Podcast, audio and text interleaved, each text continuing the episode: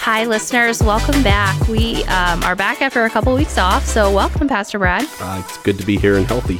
Yeah, we've all been kind of the office staff in general. we all can't seem to stay healthy, can we? We are a bit of a mess right now. Yeah, that's true. are. But I think we're on the mend. I think most people are coming back at least Yeah. at this point.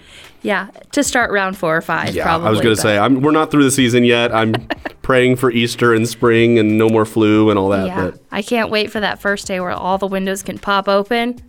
Get the Lysol spray in. there you go. get the germs gone. Well, we're glad you're back and we're glad that you're healthy and your family's on the mend. Uh, this Sunday, I love how you started it because we've all are familiar with watching that show on TV and go, wait, that's the last episode? yeah. So I like how you compared that, you know, right before Christmas.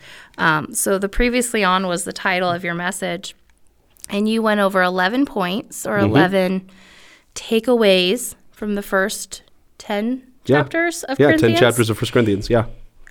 we don't probably have time to go back on all of them, Right. and I think you did a great job covering them. There are a few at the end that I I, I have a, f- a few questions on, and would love um, for our recap to kind of focus on those. Yeah. Yeah. Um, number eight, you had said that you had kind of titled that point "Defending Personal Liberty Rather Than Brotherly Love," and uh, I believe when you originally covered this one, you you had kind of compared to COVID a Yeah. little bit, if that's Yeah. correct. Um, not right or wrong. You were just saying that was a great tangible example of what we've all been through lately. yeah.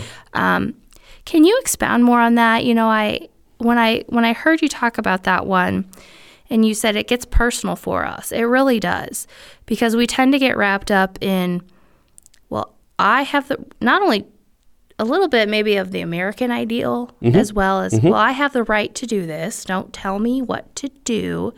But where does that fall in then loving Yeah. with brotherly love? Can Yeah. you expound on this a little bit? Yeah, it's it's interesting as as we're heading into chapters eleven through fourteen, which are all about the corporate communal nature of the church. Um, part of the reason he he hits on these things is like, why does a community of people getting together not work? What causes it to not function? What causes it to have divisions and disagreements and disunity and and those sort of things? And it really is this expression of, like we talked briefly about. I don't remember which point we talked about that on, but everyone doing what's right in their own eyes, right? And Yeah. if you do any reading about kind of modern psychology and the implications of expressive individualism, where it's like I have the right to do whatever I think, whatever I want, whatever I, um, those are thoroughly American ideals, right? Like everything in our in our modern culture is talking about rights. You know, so we we make up rights that aren't real real rights, and then we we plant our flag on that, right? Like this is my right. And and two questions. First of all, I mean, like in the cultural question, you'd be like, well, where's that right coming from? Is it a is it a divine right? You know, is it coming from from something bigger than you, or are you just making that up yourself? But more specifically, in the church, the question would be, okay, biblically, where does that right come from? That right you're claiming, where does it come from? Okay, let's assume you can look at it. I mean, and Paul does that. You know, when he starts talking about um, talking about his rights in chapter nine, he goes, "Okay, I have this right. I can make a biblical argument for it, and yet I'm going to lay it down." Right? Yeah. The, the mandate to love is more important than me defending my biblically claimed rights. And and that's really the crux of the issue, right? You know, I mean, they're talking about food sacrifice to idols, and we talked about contextually what all is that going on, and you know who's hurting who, and how's that working when we walk through that text. Um, but that idea of my my love will limit my liberty as a Christian is a thoroughly biblical concept. And so when we get so concerned with defending my personal liberty, my personal rights over my brothers and sisters in Christ, that's when we get ourselves into really big trouble. And, and I just can't help but think, okay, like, what if Christ did that? Like, Christ had the right to stay in heaven. He had the right to all honor and all glory and all dominion and everything under his feet. Far more than we can even imagine. He had the right to whatever he wanted. He had the glory. He had everything. And yet, what did he choose to do? He chose to lay down the things that he had the right to in order to come to earth, to die on our behalf, right? To pay the penalty for our sin. And, and that's exactly what Paul calls the Corinthian church to do. He says, yes, you could make a biblical argument that you have the right to eat meat, but it's hurting your brothers and sisters in Christ. And what is that saying about what you believe about the gospel? And so, yeah, we, t- we talked about COVID, you know, and we talked about um, the different motivations, you know, and some of that and what's going on. And I when we get more concerned with flaunting our Christian freedoms than we do with loving our brothers and sisters in Christ, we get ourselves in a dangerous territory. And, and one thing that you had you had uh, charged us with too is is kind of what you just said. There is, don't let it get in the way because it does get in the way of the gospel. And so Mm. Yeah. that was a solid reminder. Um, you had eleven. Yeah. Previously, previously on, you went over Yeah, eleven yeah. episodes. Yeah, yeah, We'll- exactly, We'll, keep exactly. the TV theme going. So if you missed those, listeners, you can go back to our website. You can find the podcast. We just put the sermon on the podcast, and so um, just look up Faith Bible Church, and you can go back over those eleven because we don't have time to do that today. Um, one more I want to cover, Yeah. Brad, that you went over was number ten toying with temptation rather than fleeing from it. We think we know that line, right? We'll go right up to that line and we'll be able to stop ourselves before we step over it. I was convicted by that because so many times you think, yeah, I got this under control. Yeah. I got my flesh under control. And we like to go right up to that point, but quickly we find ourselves tripping over it, Yeah. Taking a step over it, and then it's damage has been done, Yeah. right? Yeah. So, expound a little bit more applicationally. How do we stop ourselves from getting right up to that line? Well, I, I think Paul's words in 1 Corinthians 10 are really the answer, right? I mean, it's it's the antidote for this type of thinking, right? Because that's I, I love that he goes to the Old Testament in 1 Corinthians 10, right? Because he says, okay, look, look at the Israelites. If you, if you read your Old Testament, what you find again and again and again and again and is examples of this. Like you get examples of people not committing themselves to God's law, not fleeing from temptation. They're like, well, let's combine a little bit of pagan culture and and you know um, and you know worship of God, you know, or or Solomon, you know, he's got all the wisdom in the world. He says, well, I'm going to take a little bit of God and worship of God, and and then I'm going to marry all these foreign wives, you know, and I'm Yeah. going to bring that sort of idolatry into our country. And and you get all these Old Testament examples of people that are like, no, I'm good, we got this. Yeah. Or even the whole cycle of the judges, you know, that you see again and again through that book. You're like, they were in trouble. They cry out to God. He sends a deliverer. He rescues them. What happens after they're rescued? Things are good. They've got peace on all sides. They start to go back to doing the same And things they did repeat. before, and they could do it again and again and again and again. And that's the whole cycle because that's human nature. That's what we do, right? We, we when things are good, when we think we're in, in good shape, we get ourselves into trouble, which sounds oddly familiar to 1 Corinthians 10, verse 12. Therefore, let anyone who thinks that he stands take heed lest he fall. That's precisely the point. Like pride becomes this issue, and it was the stronger brothers, right? He's he's addressing both the weaker and the stronger brothers related to this meat offering to idols here. He picks up that theme, but he's speaking to the stronger brothers here. He's saying, "You that think you're strong, be careful, because you your exercise of your Christian liberty is toying with these pagan rituals and participation with demons, and you need to be really, really careful because you're going right up to that line thinking, I can do whatever I want because I'm stronger yeah. And you're actually participating in something that's very dangerous. Like you're not as spiritually mature as you are. And that's like that's one of the implications of spiritual arrogance. We get head knowledge without genuine life transformation. And it, it puts us in a position where what's valuable to us is looking like we're spiritual to everybody else. Yeah. Right? You know, I mean like that's that ego thing. That's that mm-hmm. facade thing. That's that I want to appear godly but my heart hasn't actually been changed, right? And so two things happen in that moment. Number one, you presume a spiritual arrogance, you presume a spiritual maturity, right? Let he who thinks he stands, you presume you're untouchable. Yeah. And then on the other side, what it does is you hide where you're failing, right? Because you have to maintain that balance. Well, sin loves to thrive in darkness, right? Yeah. Sin loves to thrive in those corners of our heart where we hide what we're really struggling with. And so you are setting yourself up to fall, right? And but he encourages in verse 13, and I love that he goes on. He says, No temptation has overtaken you that is not common to man. He's reminding them that temptation is normal, that what they struggle with is normal. It's not strange. It's actually an indication of your spiritual health if you're willing to say, I'm not perfect. Yeah. Right? Like that that's that's going on. God is faithful. He will not let you be tempted beyond your ability. But with the temptation, he will also provide a way of escape that you may be able to endure it. Well, what is the way of escape? Like, what is he talking about? He's talking mm-hmm. about fleeing from temptation. But he's also going to go on in chapters 11 through 14 and remind people that one of the ways of escape they have is brothers and sisters in Christ.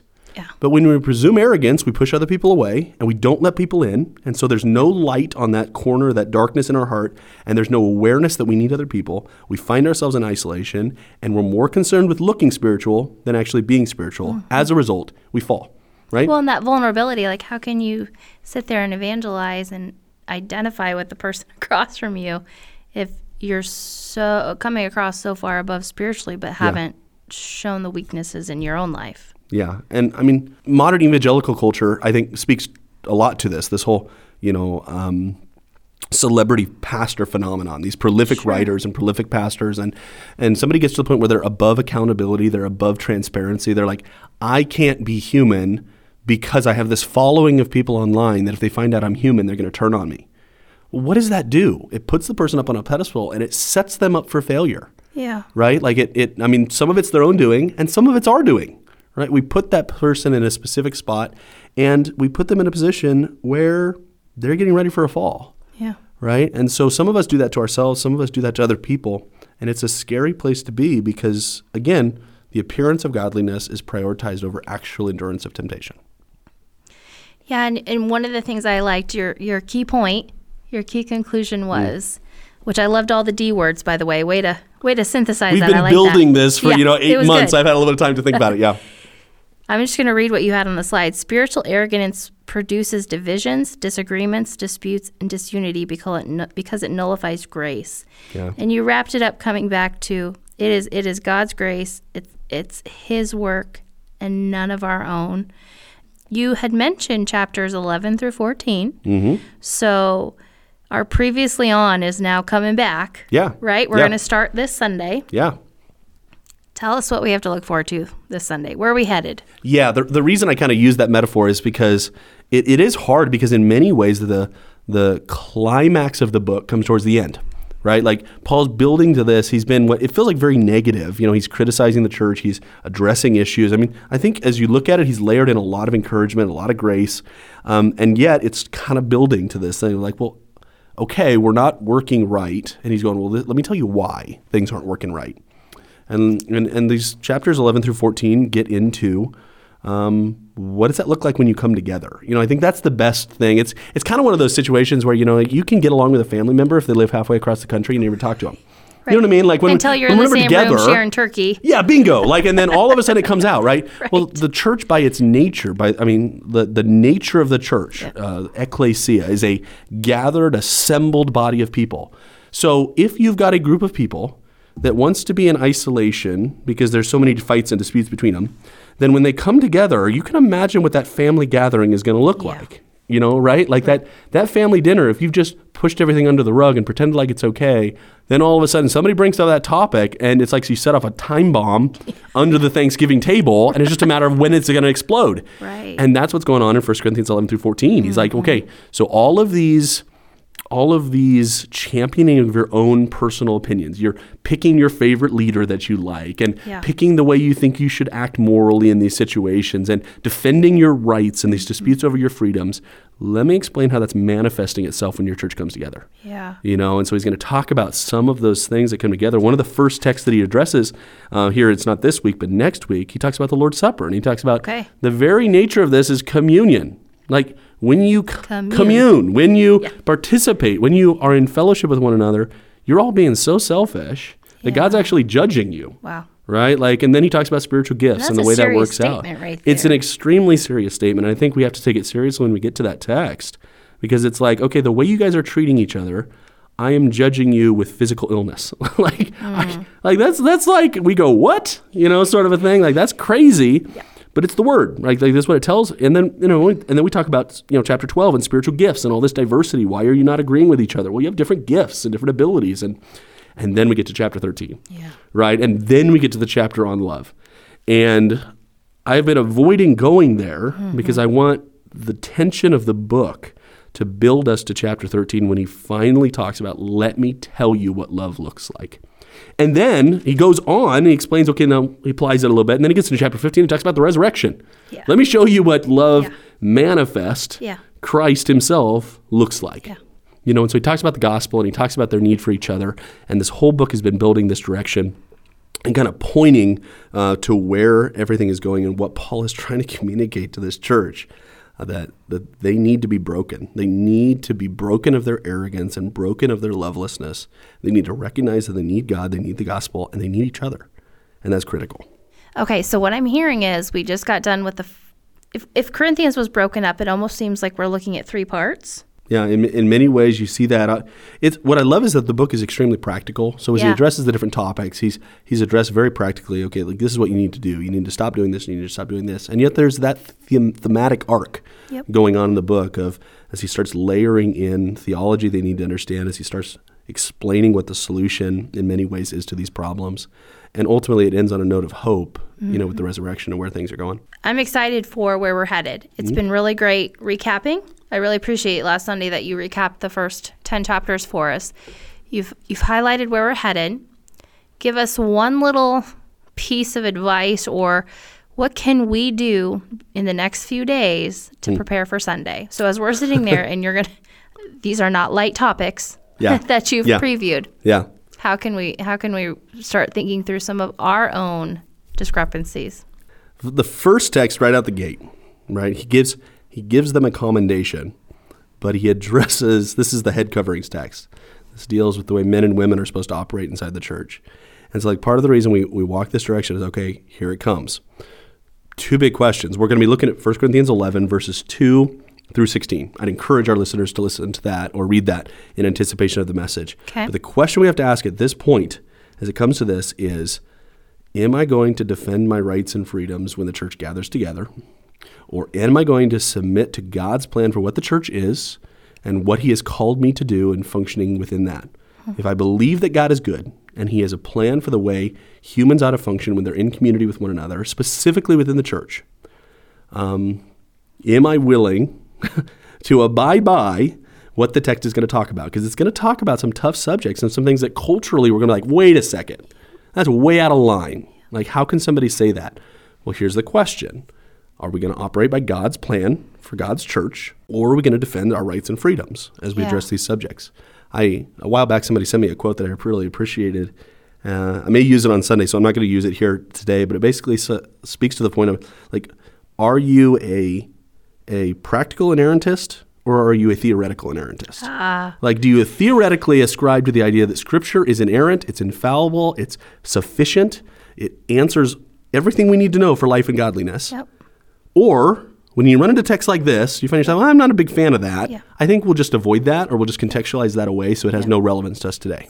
Well, thank you for sitting down, Pastor Brad. I look forward to sitting down with you next week and hearing more about chapter 11. my, my pleasure. I'm sure it's going to be a uh, healthy dialogue next I'm week. sure it will. Thanks. Thanks for listening to Midweek in the Word Sunday Recap. This is a production of Faith Bible Church in Lincoln, Nebraska. We'll be back next week with a new recap and a forward look to our Sunday sermon. Make sure to like and subscribe to our podcast so you never miss an episode. We leave you with this encouragement out of 1 Corinthians 1 9. God is faithful, by whom you were called into the fellowship of his Son, Jesus Christ our Lord. We'll see you next week as we sit down with Pastor Brad for another episode of Midweek in the Word Sunday Recap.